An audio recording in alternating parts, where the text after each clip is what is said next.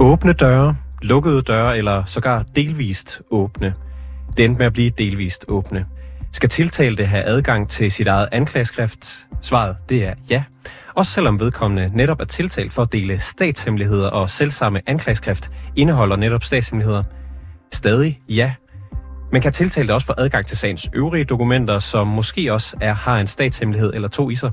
Stadig ja. Det er nogle af de beslutninger, som højesteret har truffet, og stik imod anklagemyndighedens ønske, så er hemmelighedskrammeriet nedstemt.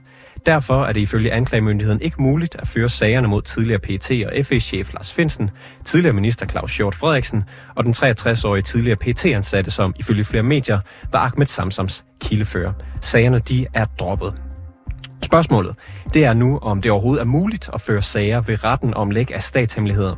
Anklagemyndigheden de mener i hvert fald, at der er et hul i lovgivningen. Så nu vil justitsministeren se på, om der er behov for en lovændring.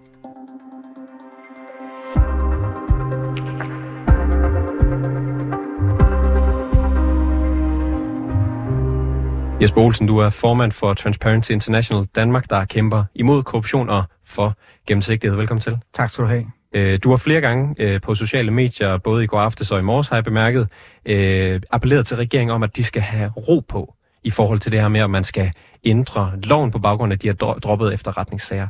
Hvorfor skal der ro på? Der skal ro på, fordi øh, vi har behov for en voksen samtale om den alvorlige situation, som vi står i her. Og tiden er ikke til de hurtige løsninger, til de hurtige konklusioner. Tiden er til at lige få analyseret situationen. Jeg afviser ikke, at der kan være behov for lovændringer. Jeg siger bare, at der er, det er dumt at lave en konklusion, der skal være lovændringer, før vi har set på, om behovet reelt er til stede. Og hvad er det, du er bange for, der kan ske, hvis man ændrer loven med det samme? Jeg konstaterer, at den lovgivningsmæssige ramme, der er nu, den gør det muligt for politiets efterretningstjeneste via anklagemyndigheden og føre straffesager, hvor i der også indgår højt klassificerede oplysninger, også i terrorsager. Det har øh, politiet og anklagemyndigheden helt klare og faste procedurer for, hvordan man gør. Nogle gange så betyder det, at der er enkelte dele i et, et, et anklageskrift, som udelades, øh, og som der ikke rejses tiltale for, fordi risikoen eller skadevirkningerne af at lægge det frem åbent i retten er for stor. Man har også nogle særlige procedurer for, hvordan man kan, om jeg så må sige, de, de, de, deres eget ord, jeg bruger her, vaske dokumenterne, altså sådan, at man kan, kan skjule, at her har der været øh, nogle fortrolige oplysninger. Altså det er sådan en særlig metode, man bruger. Ikke den, I får, når I bliver om agtindsigt og får sorte streger, men man simpelthen kan slette og fjerne, at her har der været fortrolige øh, oplysninger. Så man har alle øh, de redskaber, der skal til for at kunne håndtere de her øh, sager under normale omstændigheder. Og justitsminister Peter Hummelgaard, han har jo bedt myndighederne om at se på, om der kan laves en, en lovændring for straffesager, der handler om brud på tavshedspligten i forhold til de her øh, fortrolige oplysninger. Hvad kunne der være af konsekvenser, hvis man strammede grebet? Altså, vil, hvad, vil det gå ud over retsstaten?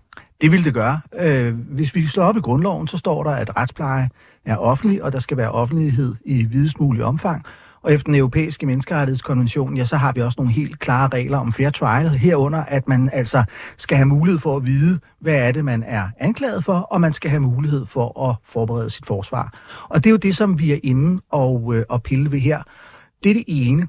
Det andet er jo så også, på hvilket grundlag skal man beslutte, om noget så i givet fald skal være fuldstændig hemmeligt? Er det så fordi det er det, eller er det fordi efterretningstjenesterne siger, at det er det? Og det kunne jo være en, en risiko, der kunne være, hvis man bare fuldstændig uprøvet lagde efterretningstjenesterne... Og for dem, der ikke lige arbejder med gennemsigtighed hver eneste dag, kan du, kan du forklare, hvad forskellen er på, hvad der hvad kan man sige, er tophemmeligt, og hvad der mm. ifølge efterretningstjenesterne er tophemmeligt? Ofte er de to ting det samme. Men, men lad os nu forestille os, at vi har en situation, hvor øh, der er nogle folk i efterretningstjenesten, som synes, at deres chef rejser lidt for dyrt. Bor for, for dyre hoteller, drikker for dyr vin, når han er på tjenesterejse. Er det så en, hemmelig, en oplysning, som er hemmelig, eller er det ikke en hemmelig? Det er i hvert fald en oplysning, som er ubekvem for tjenesten at komme ud. Og hvis det er så tjenesten, der bestemmer, om det her er hemmeligt eller ikke er hemmeligt, fordi så afslører man på hvilket hotel efterretningstjenesten bor, øh, ja, så kan man jo lige pludselig, om jeg så må sige, skjule et magtmisbrug, eller et potentielt magtmisbrug for noget, som i virkeligheden ikke er, er hemmeligt. Så det er den risiko for, hvad er det, der er, hvor er det, vi sætter grænsen, det er den, jeg er bange for. Du siger, at det her øh, går ind og piller ved nogle, nogle ting i retsstaten. Du, du går faktisk øh, på, på, på mediet X så langt som at sige, at det, det, det øh, går ind og piller måske ved, ved magtens tredeling. Du skriver, at en lovændring risikerer at give PT og FE både lovgivende, udøvende og dømmende magt. Hvad mener du med det? Jamen, hvis det er PET, der fuldstændig er selv bestemmer, hvad der er fortroligt og hvad der ikke er fortroligt, så er de jo faktisk også dermed at ud, hvad skal jeg sige, udfylde øh, et tomrum i lovgivningen. Så laver de lovgivning, de laver simpelthen reglen så administrerer de efter den. Og hvis der så skal være en, en sag ved domstolen, og man så uprøvet lægger PET's øh, vurdering til grund, ja, så har de jo både lovgivende, udøvende og dømmende magt, og det dur jo ikke. Det afgørende må jo være, at øh, hvad det hedder, vi har lovgivende magt, det tilkommer Folketinget og regeringen, vi har udøvende magt, det tilkommer i det her tilfælde efterretningstjenester, den dømmende magt, det tilkommer domstolen. Og det er jo så højesteret, altså den øverste dømmende magt, der ligesom har modsagt den, den udøvende magt, altså regeringen på, på den måde, de gerne vil, vil føre de her øh, sager. Og øh, reaktionen fra regeringen er jo så, at nu vil de se på, om loven skal ændres. Hvad tænker du om den manøvre? Jamen, jeg tænker, at jeg blev faktisk øh, en lille smule chokeret i går, da jeg så udtalelserne og hørte udtalelserne fra Justitsministeriet og Justitsministeren, fordi vi blev efterladt, hvis ikke vi vidste bedre, hvis ikke jeg vidste bedre, så blev jeg efterladt med det indtryk, at højesteret havde slået et kæmpe hul i de procedurer, vi har til at beskytte statshemmeligheder. Det har højesteret ikke. Højesteret har bare sagt, at oplysninger, som i forvejen vurderer sig at være almen kendte, de skal selvfølgelig kunne, hvis det indgår i en straffesag, behandles for åbne døre. Og så siger højesteret også, at anklagemyndigheden havde sørget for, at der var nogle operationelle oplysninger, som fremgik af et bilag, som man ikke skulle fremlægge i et offentligt retsmøde. Så der, der er ikke noget, der er, om jeg så må sige, der er lavet om i, af måden, man kan håndtere fortrolige oplysninger, men vi blev bare efterladt med det indtryk. Og jeg kan ikke andet lade være med at sidde og tænke på, at der var måske nogen, der havde behov for, at vi skulle snakke om noget andet øh, Øh, og, og hvad det hedder, og at, øh, hvem havde ansvaret for, at den her sag faldt øh, til jorden? Var det anklagemyndigheden, der ikke havde, og regeringen, der ikke havde forberedt sagen ordentligt, eller var det højesteret, øh, der havde ansvaret for, at den her sag kunne blive til noget? Og ansvaret, det er altså regeringen, for det er regeringen, der er anklagemyndighed i den her sag. Og den her sag, den handler også ja, om øh, anklagemyndigheden. De vil gerne have, have fuldkommen øh, lukket døre under hele sagen. Øh, men der har man så, som du selv nævner, øh, fra højesteret side henvist til den europæiske menneskerettighedskonvention, som, øh, så, hvor udgangspunktet er, at man skal, have, man skal have åbne døre. Det er jo så det, de har brugt til at lægge til grund for det. Øh, det kan man jo ikke ændre. Hvis, man, hvis der kommer en, en dansk lovgivning, kan man jo ikke ændre ved den europæiske menneskerettighedskonvention. Så hvorfor tror du, at regeringen de lige pludselig begynder at fokusere på det her med en, en lovændring nu, hvor hvad kan man sige, øh, de har tabt slaget om de åbne eller lukkede døre? Jo, men man kan, man kan jo sige, at hvad der, den her sag er jo alvorlig.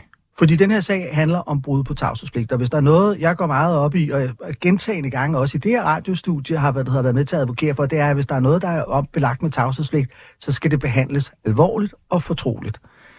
Omvendt har vi så også, og det er ikke omvendt, men der ved siden af har vi så også nogle principper om åbenhed i retsplejen. Og vi har jo nu her i to år kunne høre, øh, hvad det hedder, Lars Finsen, øh, efter han i hvert fald efter han blev løsladt, og Claus Hjort rejse rundt med deres forklaringer og deres fortællinger om, hvad det er, der er sket.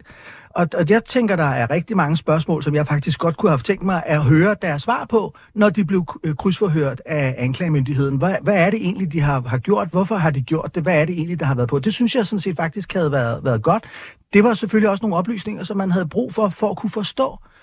Reglerne om offentlig retsplejen er jo både af hensyn til tiltalte, men det er jo også af hensyn til dig og til mig og til lytterne, sådan at vi kan have tillid til, at det, der foregår, og hvad er det egentlig, der foregår, og at man ikke bare render rundt, og, og at, om, jeg sætter, om jeg så at sige, sætter lus i, i skinpelsen. Det er derfor, der også skal være for åbne døre, så man ikke bare gratis øh, kan rejse rundt øh, med, øh, med sine forklaringer. Det er det, der er på spil her også. På mediet X, der skriver du, at det er alt for tidligt at konkludere på en lovændring. Du kalder det en klassisk flyt-fokus-strategi, det her. Ja. Hvad mener du med det? Jamen, jeg mener jo, at hvad det hedder, hvis, man, øh, hvis man godt vil have folk til at tale om noget andet, end det, øh, som man, den beslutning, den her beslutning har ikke været sjov for regeringen. Øh, så hvis man godt vil have folk til at tale om noget andet, og hvis man godt vil have nogle andre til at påtage sig ansvar, så skal man jo flytte fokus, og så må man jo komme med et hurtigt forslag. Det er derfor, jeg siger, ro på, lad os nu lige få analyseret situationen, lad den få diskuteret igennem, lad os nu få en voksen samtale om det her, fordi det, der er problemet her, er jo, at vi har en, en, en tillidskrise. Den skal vi have løst, den skal vi have løst hurtigt, men ikke så hurtigt, at vi i virkeligheden kommer til at sætte nogle meget grundlæggende principper på spil. Så du siger, at regeringen er med til at flytte fokus over på det her med lovændring, så man ikke øh, kigger på det nederlag, det har været? Og, ja, for nu og, står jeg lige og snakker det om, jeg om lige det spørge, her, ikke? Har jeg, øh, har jeg et øh, regeringsspin, nu hvor jeg taler med dig om det her? Mm, det har du, og det har du ikke. Fordi det, jeg jo er nervøs for, hver gang man flytter fokus, og bare siger lovændring, jamen så, så, så fisker man jo i rørte vande, og folk siger ja, og så siger de ja til noget og køber noget ubeset. Og derfor er vi nødsaget til at diskutere, hvad er indholdet. Altså, jeg vil være så ked af, uden sammenligning i øvrigt, at vi skulle gentage det forløb, vi lige har været igennem med lovforslaget om afbrænding af religiøse skrifter, hvor vi sagde ja til lovgivning. En stor del af befolkningen sagde i hvert fald ja til lovgivning, uden at kende indholdet.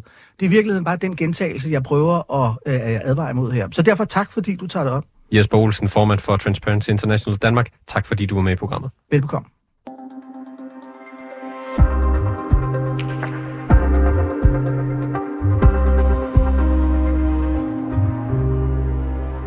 Lasse Lund Madsen, professor i strafferet ved Aarhus Universitet. Øh, anklagemyndigheden mener, at der er et hul i loven.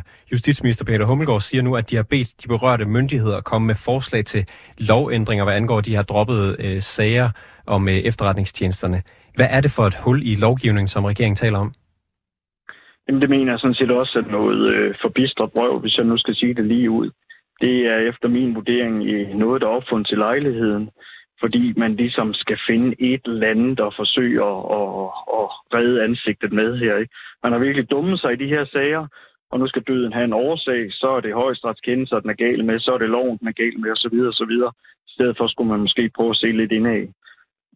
og når det så i øvrigt er sagt, så vil man jo også på det her område have ekstremt svært ved at ændre loven, fordi vi har et øh, udgangspunkt i grundloven om, der skal være offentlighed i retsplejen. Og, og Lasse Lund Madsen, det, det, det lover vi, det kommer vi ind på om et øjeblik. Jeg vil bare gerne lige høre, altså øh, PET og anklagemyndighedens, øh, øh, hvad kan man sige, bekymring, det er jo, at øh, ifølge dem, som loven er lige nu, så kan det være, at man kan dele statshemmeligheder uden konsekvenser. Er du enig med dem i den bekymring? Nej, det er jeg ikke. Øh, det er jeg sådan set overhovedet ikke. Altså, vi, vi kan jo starte med at tage et eksempel. Altså, hvis der er nogen, der røber en eller anden statshemmelighed og, og udpersonerer det i fuld offentlighed, jamen, så er det jo ikke længere en hemmelighed, så er den jo øh, fremme i offentligheden.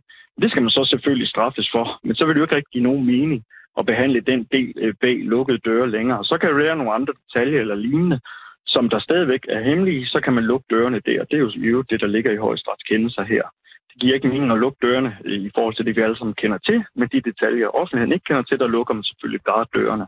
Og det var det, de havde lagt op til for højesteret, at for eksempel det med kabelsamarbejdet, der kunne man godt have åbnet døre, fordi det var almindeligt kendt i offentligheden. Men så, yes. hvis man så ser bort fra det, så siger du, at, at hvis der så var, hvad kan man sige, hemmeligheder fra PET, som, øh, som offentligheden ikke burde kende til, så kunne man lukke dørene i de situationer. Præcis. Og så kan man, altså man kan jo bryde tavshedspligten på alle mulige måder.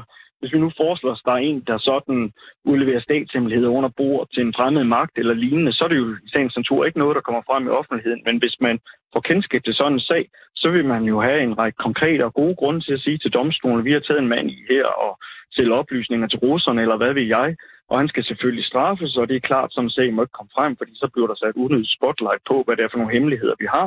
Jamen, så har man jo en masse gode grunde til, at dørene skal lukkes, og så vil man få lukket dørene. Kriteriet er, at det skal være strengt nødvendigt, øh, og det var jo ikke strengt nødvendigt i den her sag, fordi Gud og hver mand i kongeriget Danmark alligevel kan, øh, kender til kabelsamarbejde. Så var der ingen god grund til at lukke dørene. Men kommer man en sag, hvor der er konkret og god grund til det, ja, så vil dørene selvfølgelig blive lukket, så der er sådan set ingen problemer i det. Og lad os lige gå igennem det, Lars Lund Madsen. Du siger nemlig, at, ja, at der med, med den nuværende lovgivning er rum for det her, og at man måske vil have svært ved at ændre det. Hvis man kigger på det her spørgsmål om lukkede døre, der henviser højesteret jo til den europæiske menneskerettighedskonvention for at forklare, at, at Finsen og Hjort har ret til offentlige ja. retssager. Vil en lovændring, som den Peter Hummelgaard ligger op til, øh, ændre noget på det? Jamen, øh, jeg går ud fra, at man vil respektere den europæiske menneskerettighedskonvention i, ved, ved en eventuel lovændring. Og det kriterium, der er efter den europæiske menneskerettighedskonvention, og, og, og ud fra den praksis, der er for menneskerettighedsdomstolen, det er, at man kun kan lukke dørene, øh, hvor det er strengt nødvendigt. Og det vil sådan en lovændring jo under alle omstændigheder skulle respektere.